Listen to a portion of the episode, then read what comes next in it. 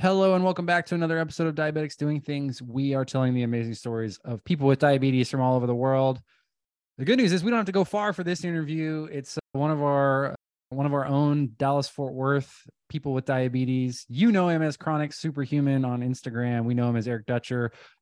Eric, welcome back to the show, man. It's been a little while since we've had you on, and this time at least you're in a chair. You're not you're not recovering from a 47 mile run. So you know, we can be a little bit more relaxed on this interview than we did on the last time you were on the show. Yeah, totally. It, it's funny that you mentioned that because like my my whole visual of being on diabetics doing things is like kind of leaning over a, a couch or a chair, like in the middle of that 47 mile run. But it's still a, a great memory. And, and even I think what was great about that was there was something I realized in that call that has stuck with me ever since. And you do a good job of bringing those things out in people.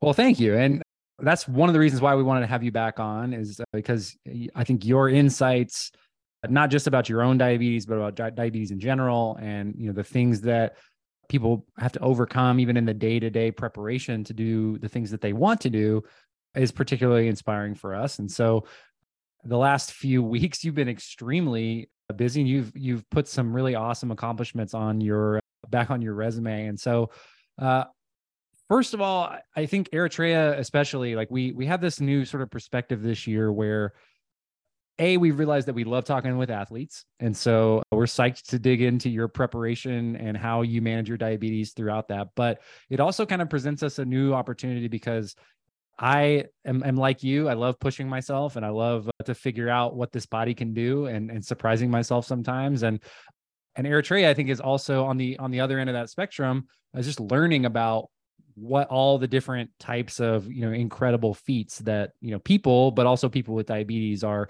are accomplishing. So, I want to talk a little bit about what it's like just in general to run 47 miles 62 miles even you know challenging yourself to run 100 miles in an ultra marathon because i don't know what that's like and you know eritrea we were, in our questions document we were working on she was like just from an eritrea perspective like how do you even run a spartan race? How does an ultra marathon start? So like give us at least like for those of us who are listening who uh, are have heard maybe of ultra marathons or are familiar with spartan races you know they can you know what they're up to and, and what they're like. Yeah i actually i kind of put the two into two different categories. So like i and so i consider myself an ultra obstacle course racer. But what I've been kind of focusing in on lately is the trail running. And, and why I think there are two different things is when you're going out and doing an obstacle course race, like it's it's incredibly rewarding the entire way that you're going because like you run for a quarter of a mile and then you go do some obstacle and maybe you fail maybe you succeed but you're like wow that was pretty tough and oh hey i got through it or wow, that was really tough. It kicked my butt, but you know, I'm going to try the next one. And, and so you've got this race that at the end of it, there's an accomplishment, but along the way, there's all these mini accomplishments. And I think that model is such a great mirror for us as athletes and us as any sort of pursuit is anytime you can give yourself these micro wins along to a big win you're going to have much more success than if you're going for one big win. On the trail running, it's like there's a lot of solitude for me that goes into it. And so, you know, I, there's a perspective on running out on trail runnings that or, or doing these long endurance events that it's got to be oh you got to embrace the suck and oh, this is, if you're not dying by the end of it, then you're not. Somebody's got to carry the boats. You know. Yes, yes. Like it's, it's, very ride or die, and my question is always like, why we got to ride and why I got to die? Where are we going? Like. Uh... You you and and that to me, that's the beauty is really over the last year, and and going and shifting into these really long endurance events, the difference has been seeing the beauty in it. You know, when you're out on a trail for almost 24 hours or for over 24 hours, depending on what the race is, um, you are really out in nature for a really long period of time and you actually get to notice more things and and your mind starts to sometimes you start to hallucinate so some of the stuff you like see isn't actually real but it's still art right but if you can find the art and the appreciation and what you're doing along the way and really enjoy the journey which is kind of a metaphor for life enjoy the journey enjoy the journey of the run i think there's it to me it can be an incredibly rewarding time of solitude and communion with nature. Even to the extent of i start to pick up on things of like you can see rocks that have moved from the runners in front of you and now that trail has been forever changed until somebody else comes along and forever changes it but it, it gives us much more in, organic and interactive experience when you're out there for that one period of time. It's it's interesting to me, and Eritrea kind of touched on it a little bit as well. It's like it's not all ride or die. Some of it is just like deep meditation, like noticing things like rocks shifting on a trail that are forever changed by the people going through. And you know, for the runners that will come on not only that day, but in the future, they won't experience the trail the same way as everybody else. And so it's kind of a weird um, yin and yang, so to speak, of and like a dichotomy of like it is very intense and it is a very difficult athletic feat, but on the other side, it is also meditative, very a very inward journey, a lot of time spent with yourself, and very similar to uh, you know many years ago we had uh, some through hikers with diabetes who were on the podcast and they basically were saying you know through hiking essentially is basically walking until you've thought all the thoughts so, you know, you just basically are getting all the thoughts out as you're taking steps. And I imagine that it's very similar on a trail run. Yeah. Oh, absolutely. And, and uh, it's not that it doesn't hurt because, oh, yeah, it hurts. And, and it's not that it's not hard because, oh, yeah, it's hard. But if you can put in your perspective the different lens of what it is that you're doing and, and the beauty behind it, it's an amazing thing. Yeah. Well, I, would like to talk a, little bit about that too, because you have not been an, an ultra runner your entire life. You also were diagnosed with diabetes. I, I wouldn't say later in life, but later than the normal time that, that people associate sort of in the general world with with being diagnosed with type 1 diabetes when you were 26 years old and you know we, we, continually have to remind people all over the world is that every year there's a ton of people diagnosed with type 1 diabetes and it's 50-50 below the age of 18 and above the age of 18 and and even with our you know our friends in the community who are diagnosed with LADA sometimes you're not diagnosed with LADA until you're 70 or 80 years old. And so you know as we continue to learn about diabetes like when you get it really runs the gamut you know of of you know it's kind of a luck of the draw type of situation. So how did did that change I, I promise I'm going to get around to the actual question here is like where did your desire to to find ultra to uh, to push yourself to these you know amazing feats of distance where did that come from? And and how did you you know have those conversations with yourself you know regarding your diabetes as you as you worked to to achieve those? Yeah. When i was 26 my diabetes diagnosis was a body slam like it just tossed me to the ground. And that was it. Like, and I I probably stayed on the ground for 10 years.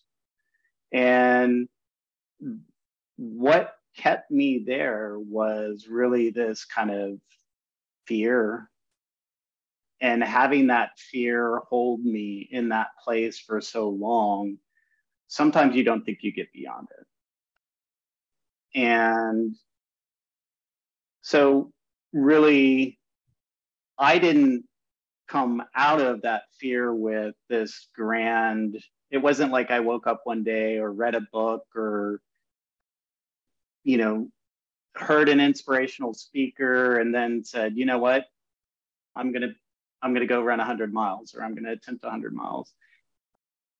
There was just a, there was an invitation. And I think that's the key is like listening to the invitation that the world offers you. And there was an invitation. My wife saw it, I saw it, and Heather and I went out and ran a 5K survival race. And Like, I mean, the fire jump, we probably could have rolled through the fire and not suffered any burns. You know, the mud was like, you know, nothing. But every little micro win was, you know, intoxicating. And after I started doing one of those, then I said, okay, well, what's the next thing I can do? And what's the next thing I can do?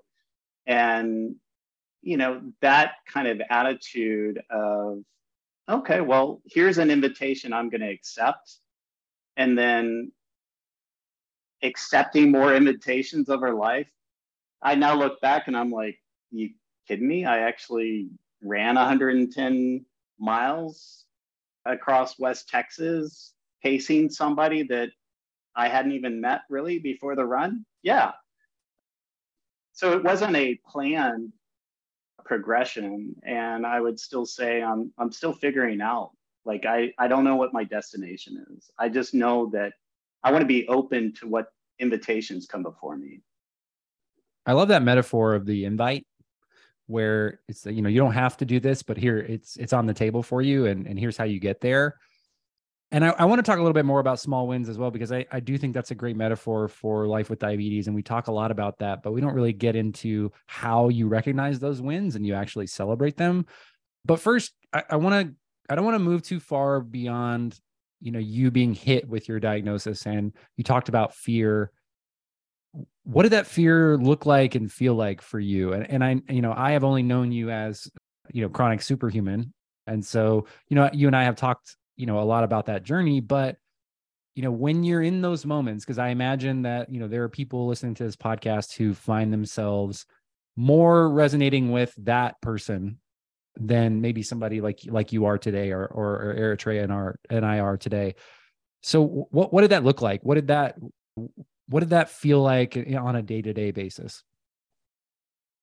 So most days it felt very trapped in uh, and and it was both on a, a literal and kind of mental basis.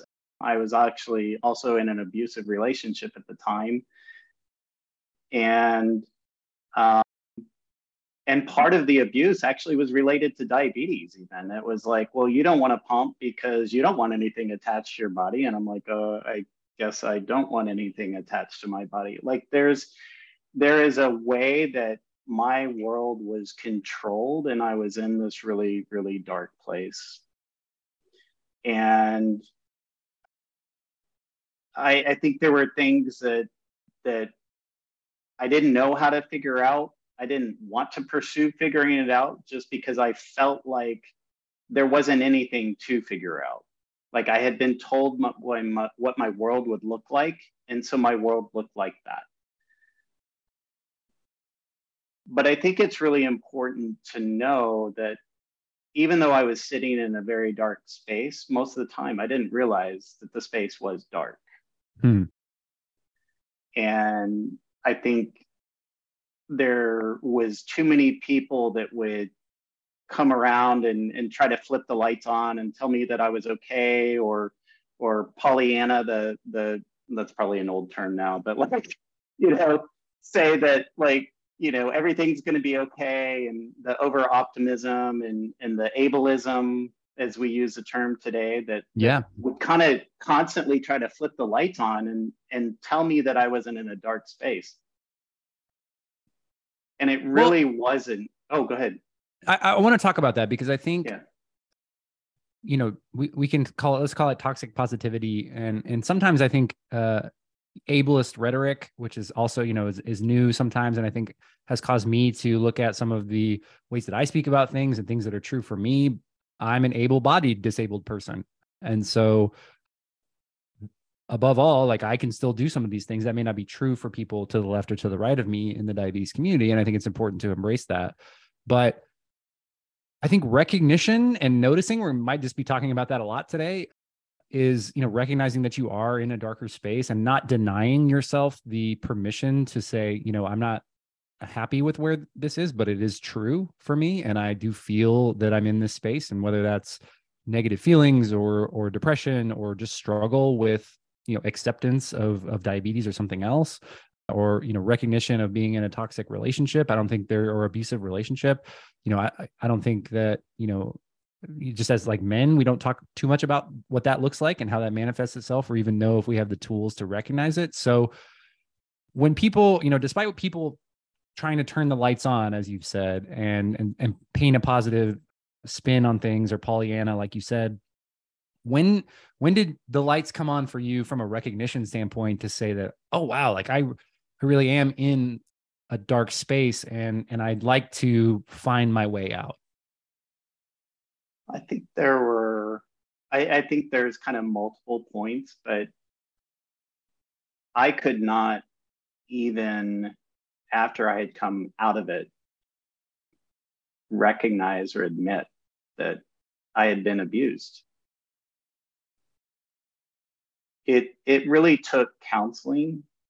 There were some things that incur like the invitations were to step into like you get an invitation to you know go do a run but nobody says oh hey like go let's let's invite you to find out whether you're being abused right? It's and sometimes when you're in that dark space you just think that that's what the world is like. Hmm. And and it took counseling for sure. I I went into met a counselor. He said, "Here, I want you to pick up this book. I want you to not buy it, just look in the on the shelf." And it was about borderline personality disorder. And he said, like, just read through these, you know, list of eight things and find out if it, you know, applies to you. And like he's like, if you've got more than three on there, then let's let's talk about what it has meant for you to live with somebody that's got personal borderline personality disorder and and like i could check all eight and hmm. i mean there is a whole lot of tears and and there's a lot in my backstory that that digs into the darkness because i mean i lost my kids to borderline personality disorder three of my children are you know i'm estranged from from parent alienation but that was all part of that dark. And you know i had moments where i thought i was flicking on the lights and i thought i was going to get them and and things like that but it, it never came through. And i don't think that people understand when they're sitting in a space that they know is truly dark or a space that just as less than and could be more. I, I think a lot of people sit in that space and go, yeah, but it's just me, or hmm. the whole world's like this. And it's not until somebody taps you on the shoulder or you get exposed to a new experience or you step into counseling where you go, oh, wait a minute. Yeah, I probably shouldn't have to have been afraid to, you know, do XYZ because of whatever the case may be.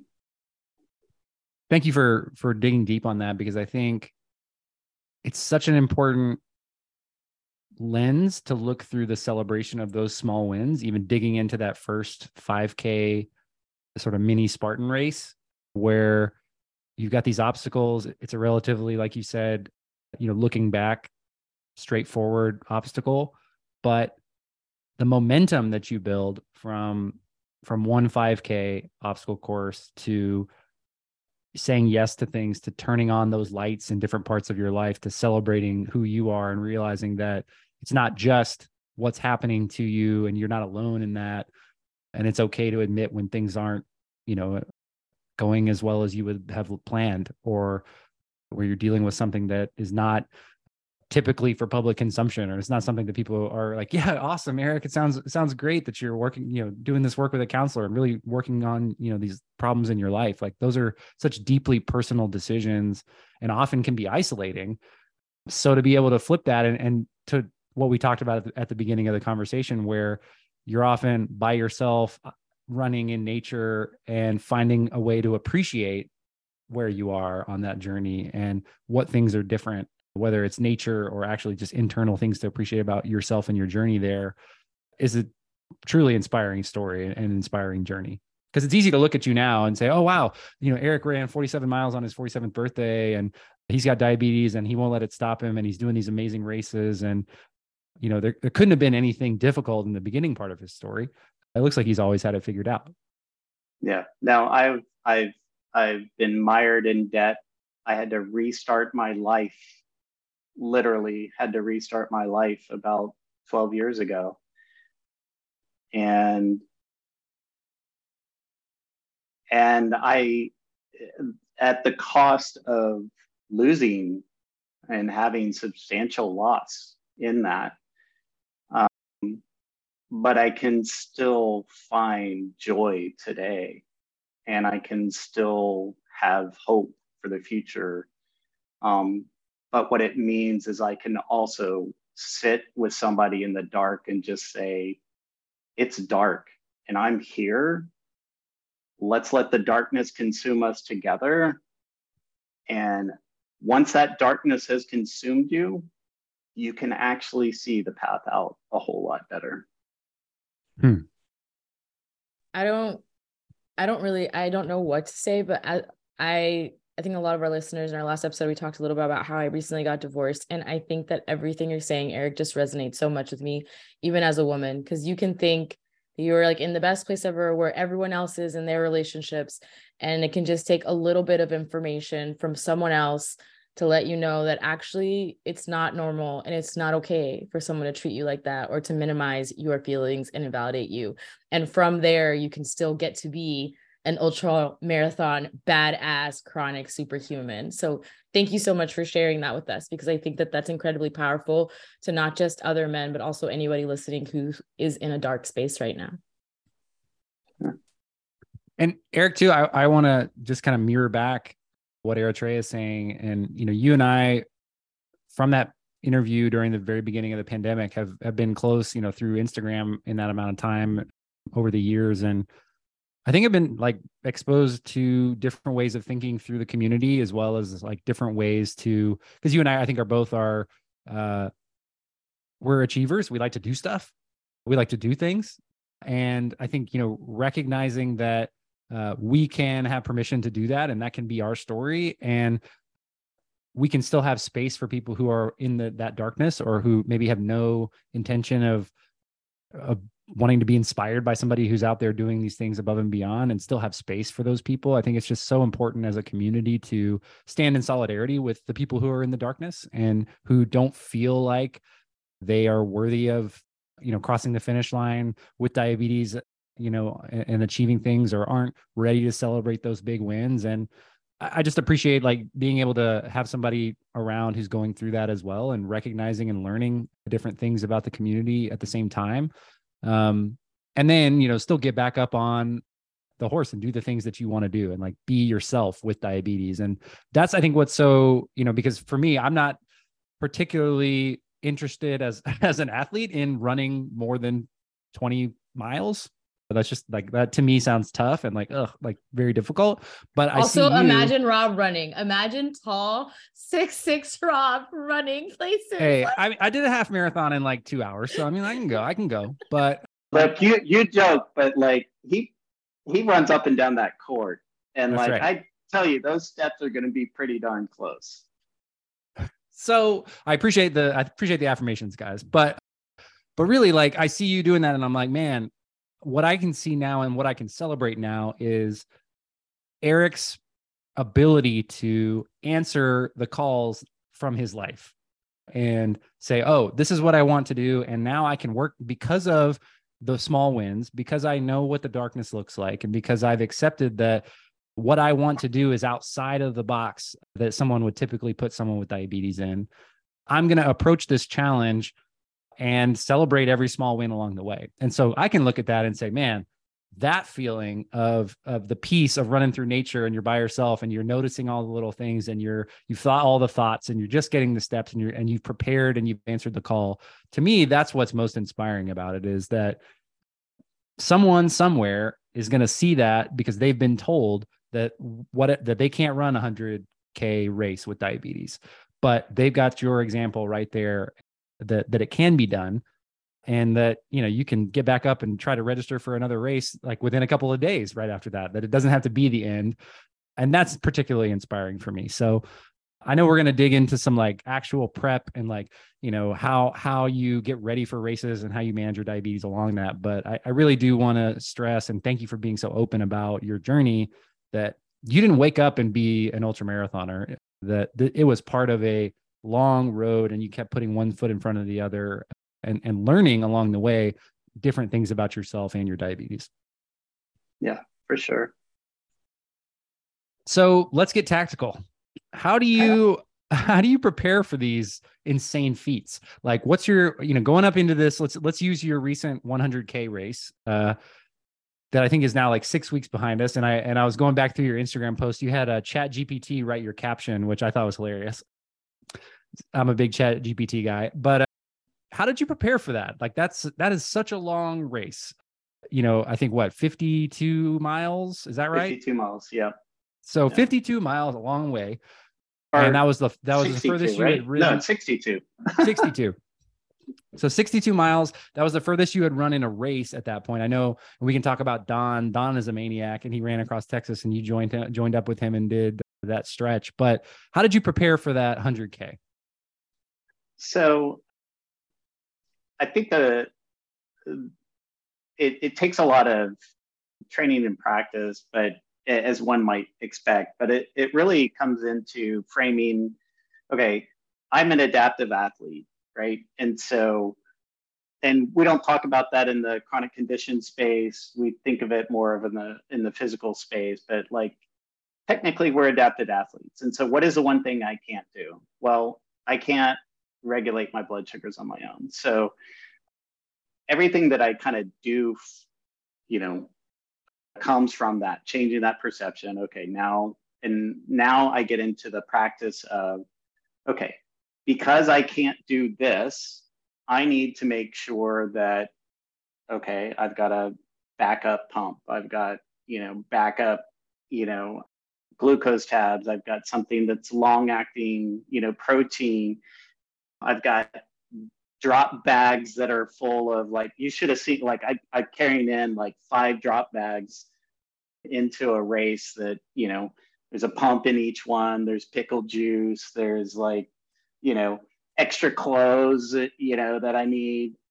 So there's a lot of just the the preparation around if I know how I'm likely to fail and I plan for those failures, then I'm more likely to succeed.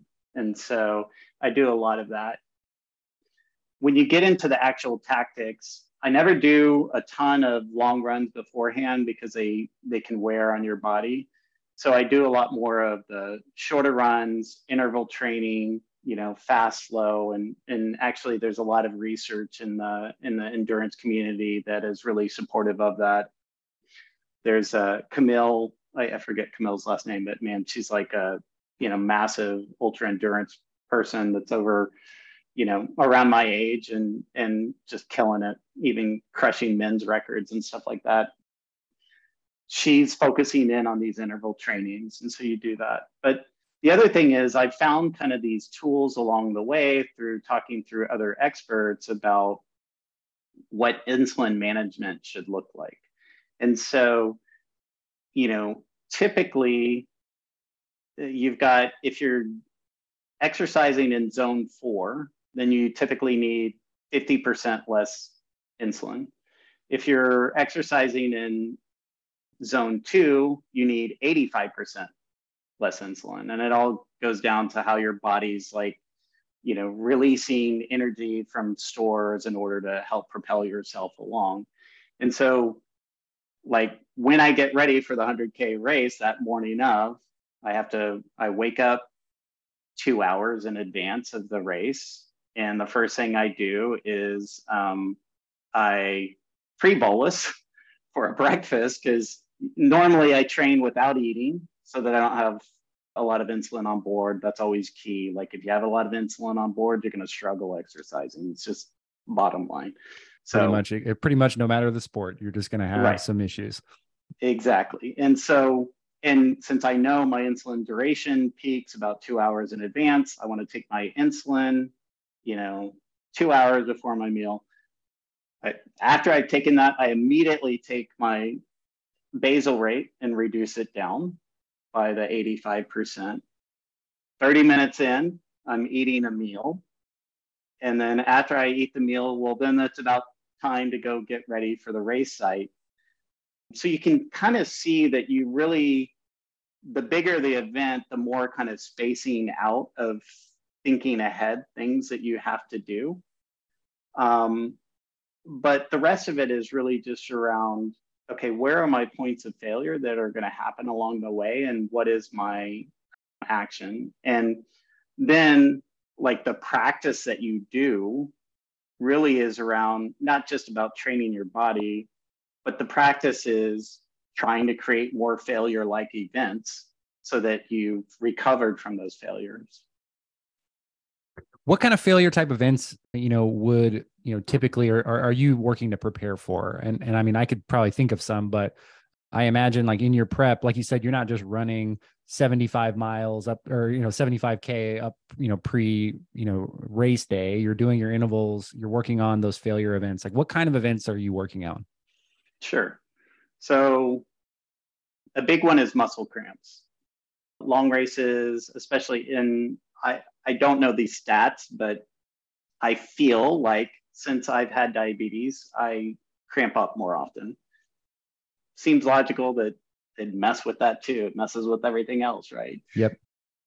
So, you know, working out cramps, you know, I found the reason why I reference pickle juice is, you know, some people use salt tablets, some people use other like electrolytes and whatnot. In but, Texas, we use pickle juice, baby look, I, am telling you, like the minute it hits your mouth, like it releases the tension, and and that's that's the thing. So I I know there's tons of people that are like probably crash their car, like you know, listening to this and going, oh, that's disgusting. But I'm I'm telling you, it works immediately. So there's the physical things like that, and actually in the in the was it the 100k? Yeah, about on the 100k run I was at one spot where I thought I had done something to my Achilles tendon.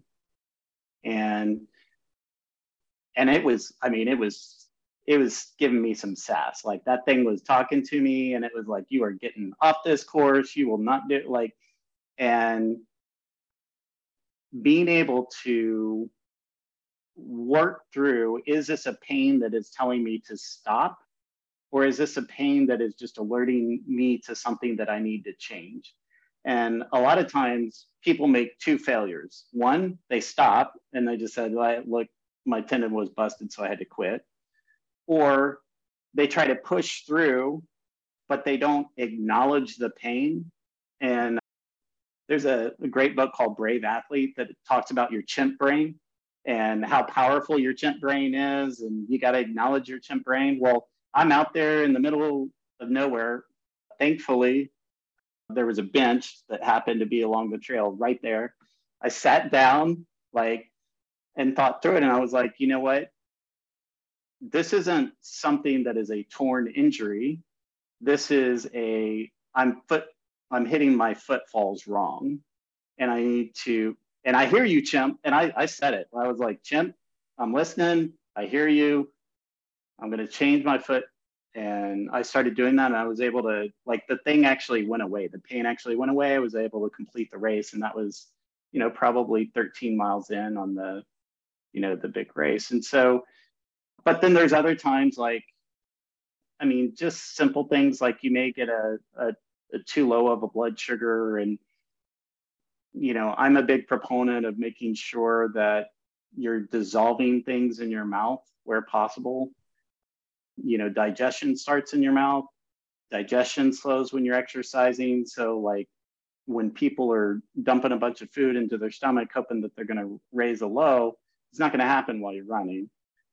So I I go old school. I'm like glucose tabs if I need to rescue myself out on a run, um, and that becomes important. You know, having a backup monitor in case you get too dehydrated for a CGM to read, or maybe you don't have a CGM. I mean, that's one of the things that I try to focus in on is I talk a lot about the technology, but a lot of what you can, a lot of what I do, you can do without the te- technology. On MDI, you would just the night before, you would reduce your long acting insulin by 85%, that sort of thing. So, well, um, and I um, think in a recent race, you towards the end had technology fail. Like your either batteries went out or or connectivity became an issue. So, you know, even in you know, it's sort of like the man plans, God laughs kind of thing. I think man plans, diabetes laughs sometimes. Yeah. Like you just never know what's going to happen. So when something like that happens to you, like did, did that kind of cause a, you know, a little bit of like your heart rate to elevate, so to speak, although, although you're probably like running so much, your heart rate's not going to do much, but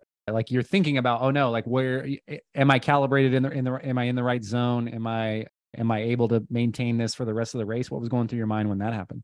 Yeah, no, those, it happens, right? You you immediately start to get a little concerned, but then if you can step back and look at the times that you've trained and something like this has happened before, it's pretty easy. Like I I think it's fun and I kind of mentioned this to clients sometimes like do the you know do the guessing game of what your blood sugar is like and do it in activities where you may need to know because something's failed and it can be you know whether it's a kid at school or it can be you know, in a meeting and whatnot, like know what your clues are in different environments. Because my clue in a meeting is I'm going to get like shaky and and sweaty.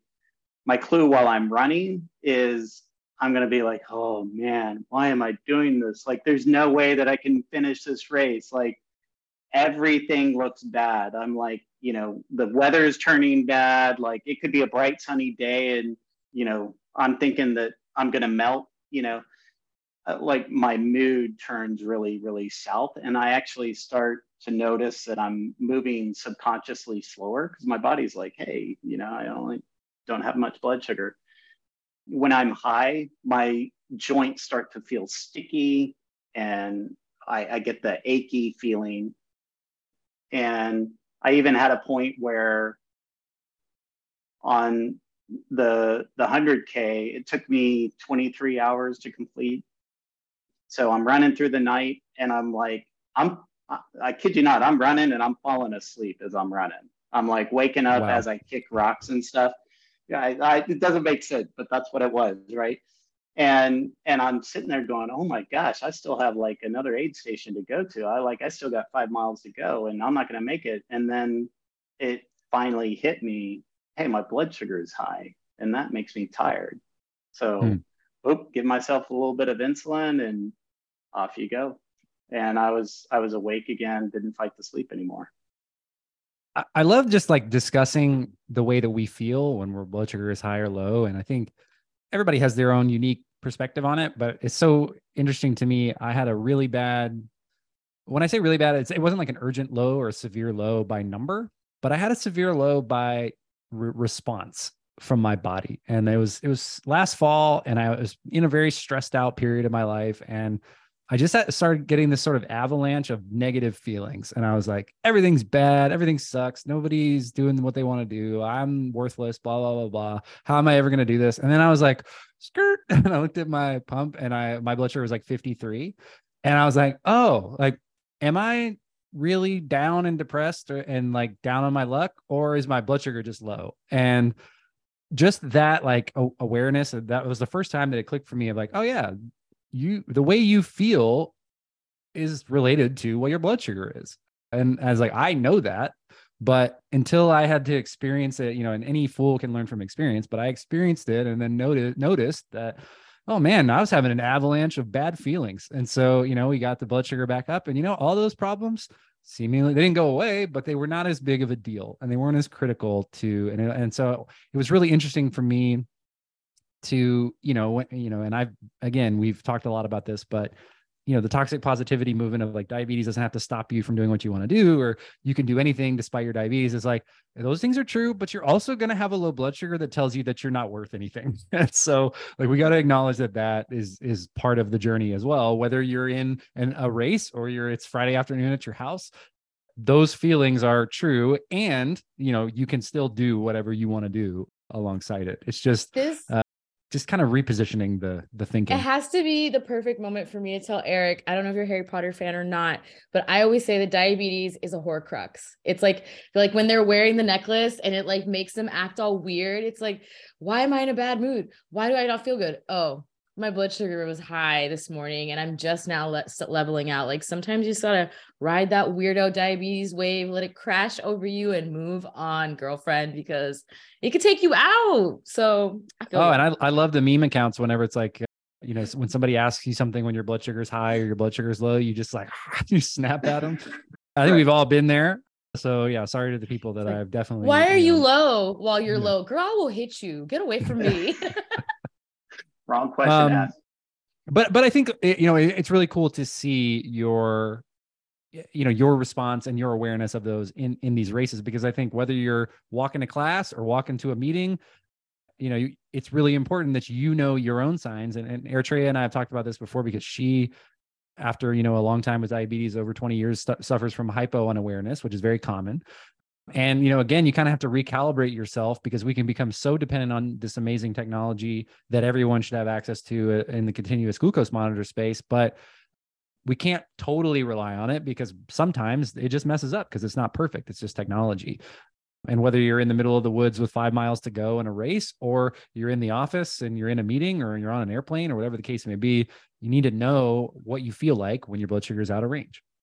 For sure yeah. So and, crossing the finish line. Oh, go yeah, ahead. Go ahead. No, no. No, I was just gonna say. So you you're five you're five miles out. It's the middle of the night. You're falling asleep. You give yourself some insulin. You make it to the finish line. You cross the finish line. hundred k. What did that feel like? It was incredible.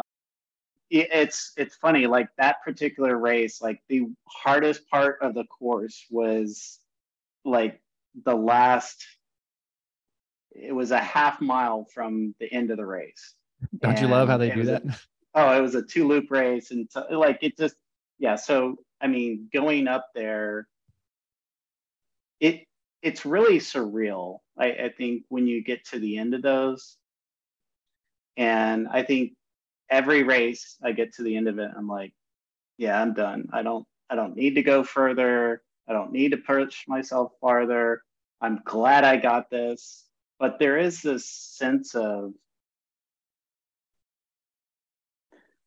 when you when you start looking at things that are completely absurd which running 100k is completely absurd. And then you said it not me. It. you said it not me. I, I did. It's it's completely absurd. And you do it.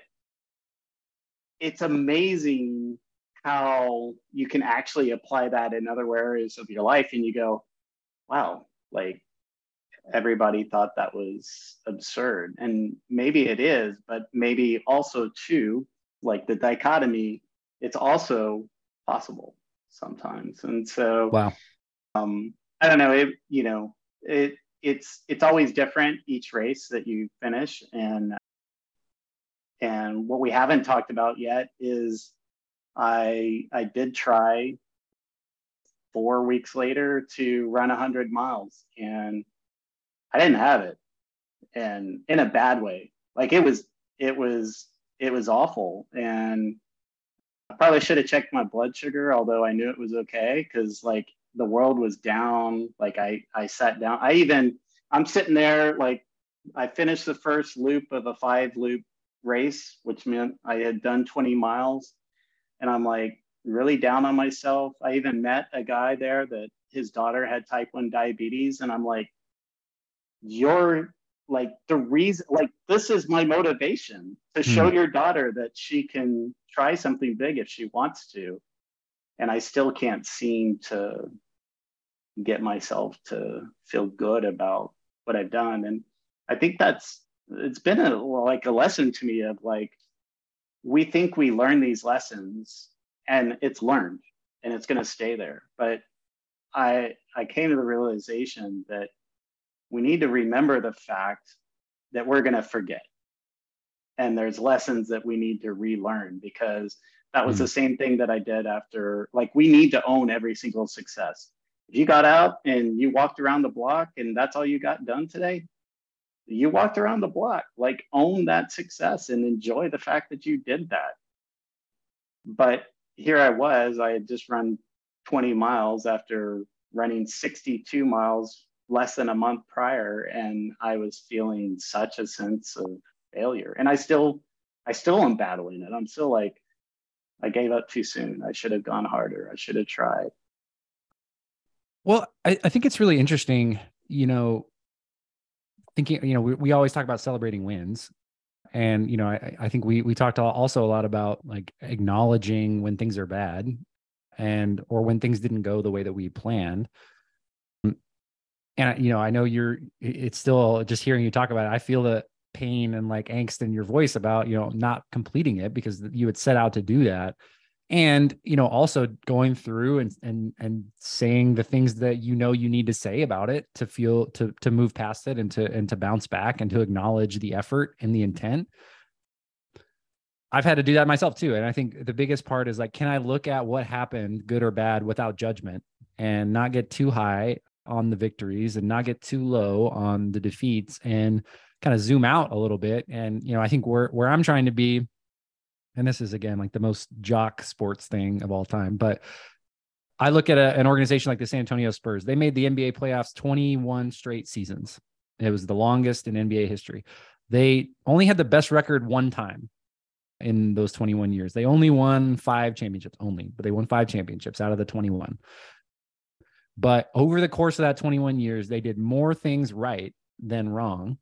And they certainly lost games. They lost games they should have won. They made mistakes but they had a framework and a culture of doing more things right than wrong. And when you zoom out over time, they were able to accomplish something that nobody else had, has been able to accomplish in that same time frame. And so I have tried now as myself to if if I need to sleep for 12 hours is something I've learned about myself. Like it, sometimes if I'm like really down on energy and I haven't been able to bounce back or I've been pushing myself too hard without really recognizing it, I've just got to sleep for 12 or 14 hours and that's like a teenager thing that you do you know? It's not like you know you don't hear a lot of like podcasters talking about you know oh you know what i need to do today? Nothing but sleep.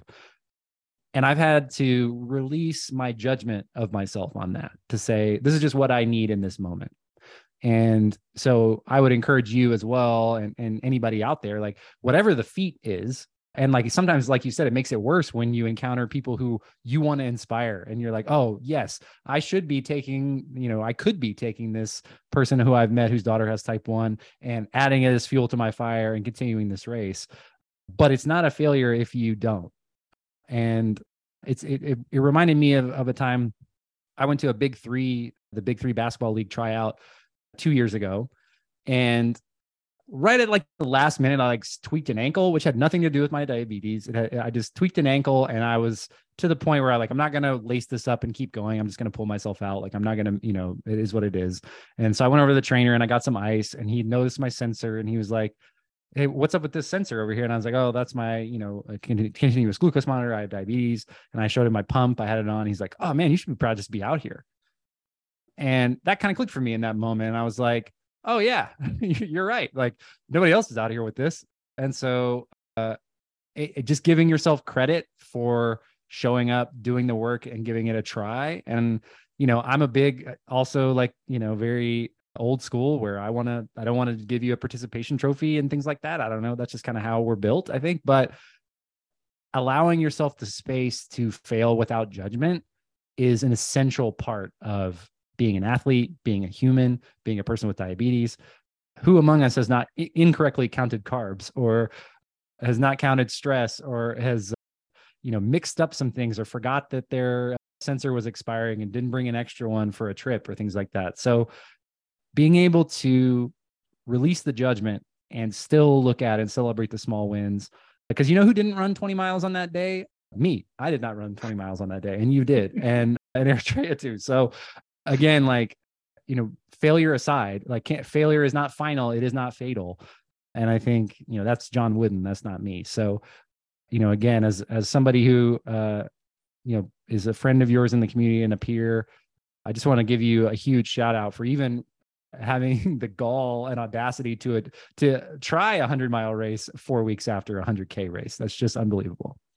I yeah. want to say that well, something I think you and Eric have in common is the delusion that you can do anything, but you like actually do it. So, Eric, oh my God. Yeah. Well, thanks. And I, I, mean, Rob, I'm, I'm glad you said that because it, it does kind of come full circle.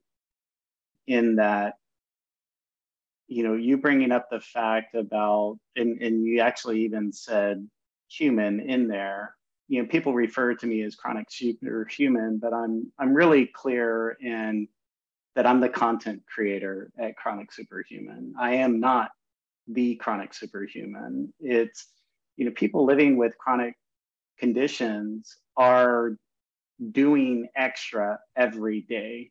And another word for extra is super.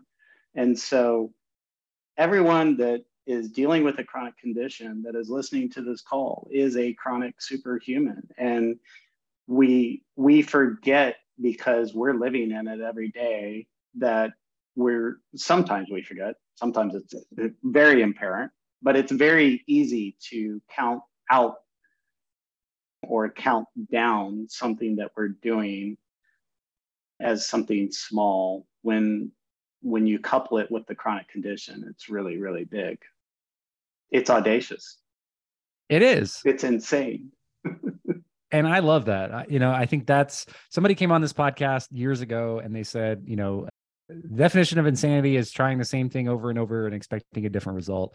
And diabetes is just the opposite, where you can do the same thing day in and day out and guaranteed a different result every time. And that is insanity.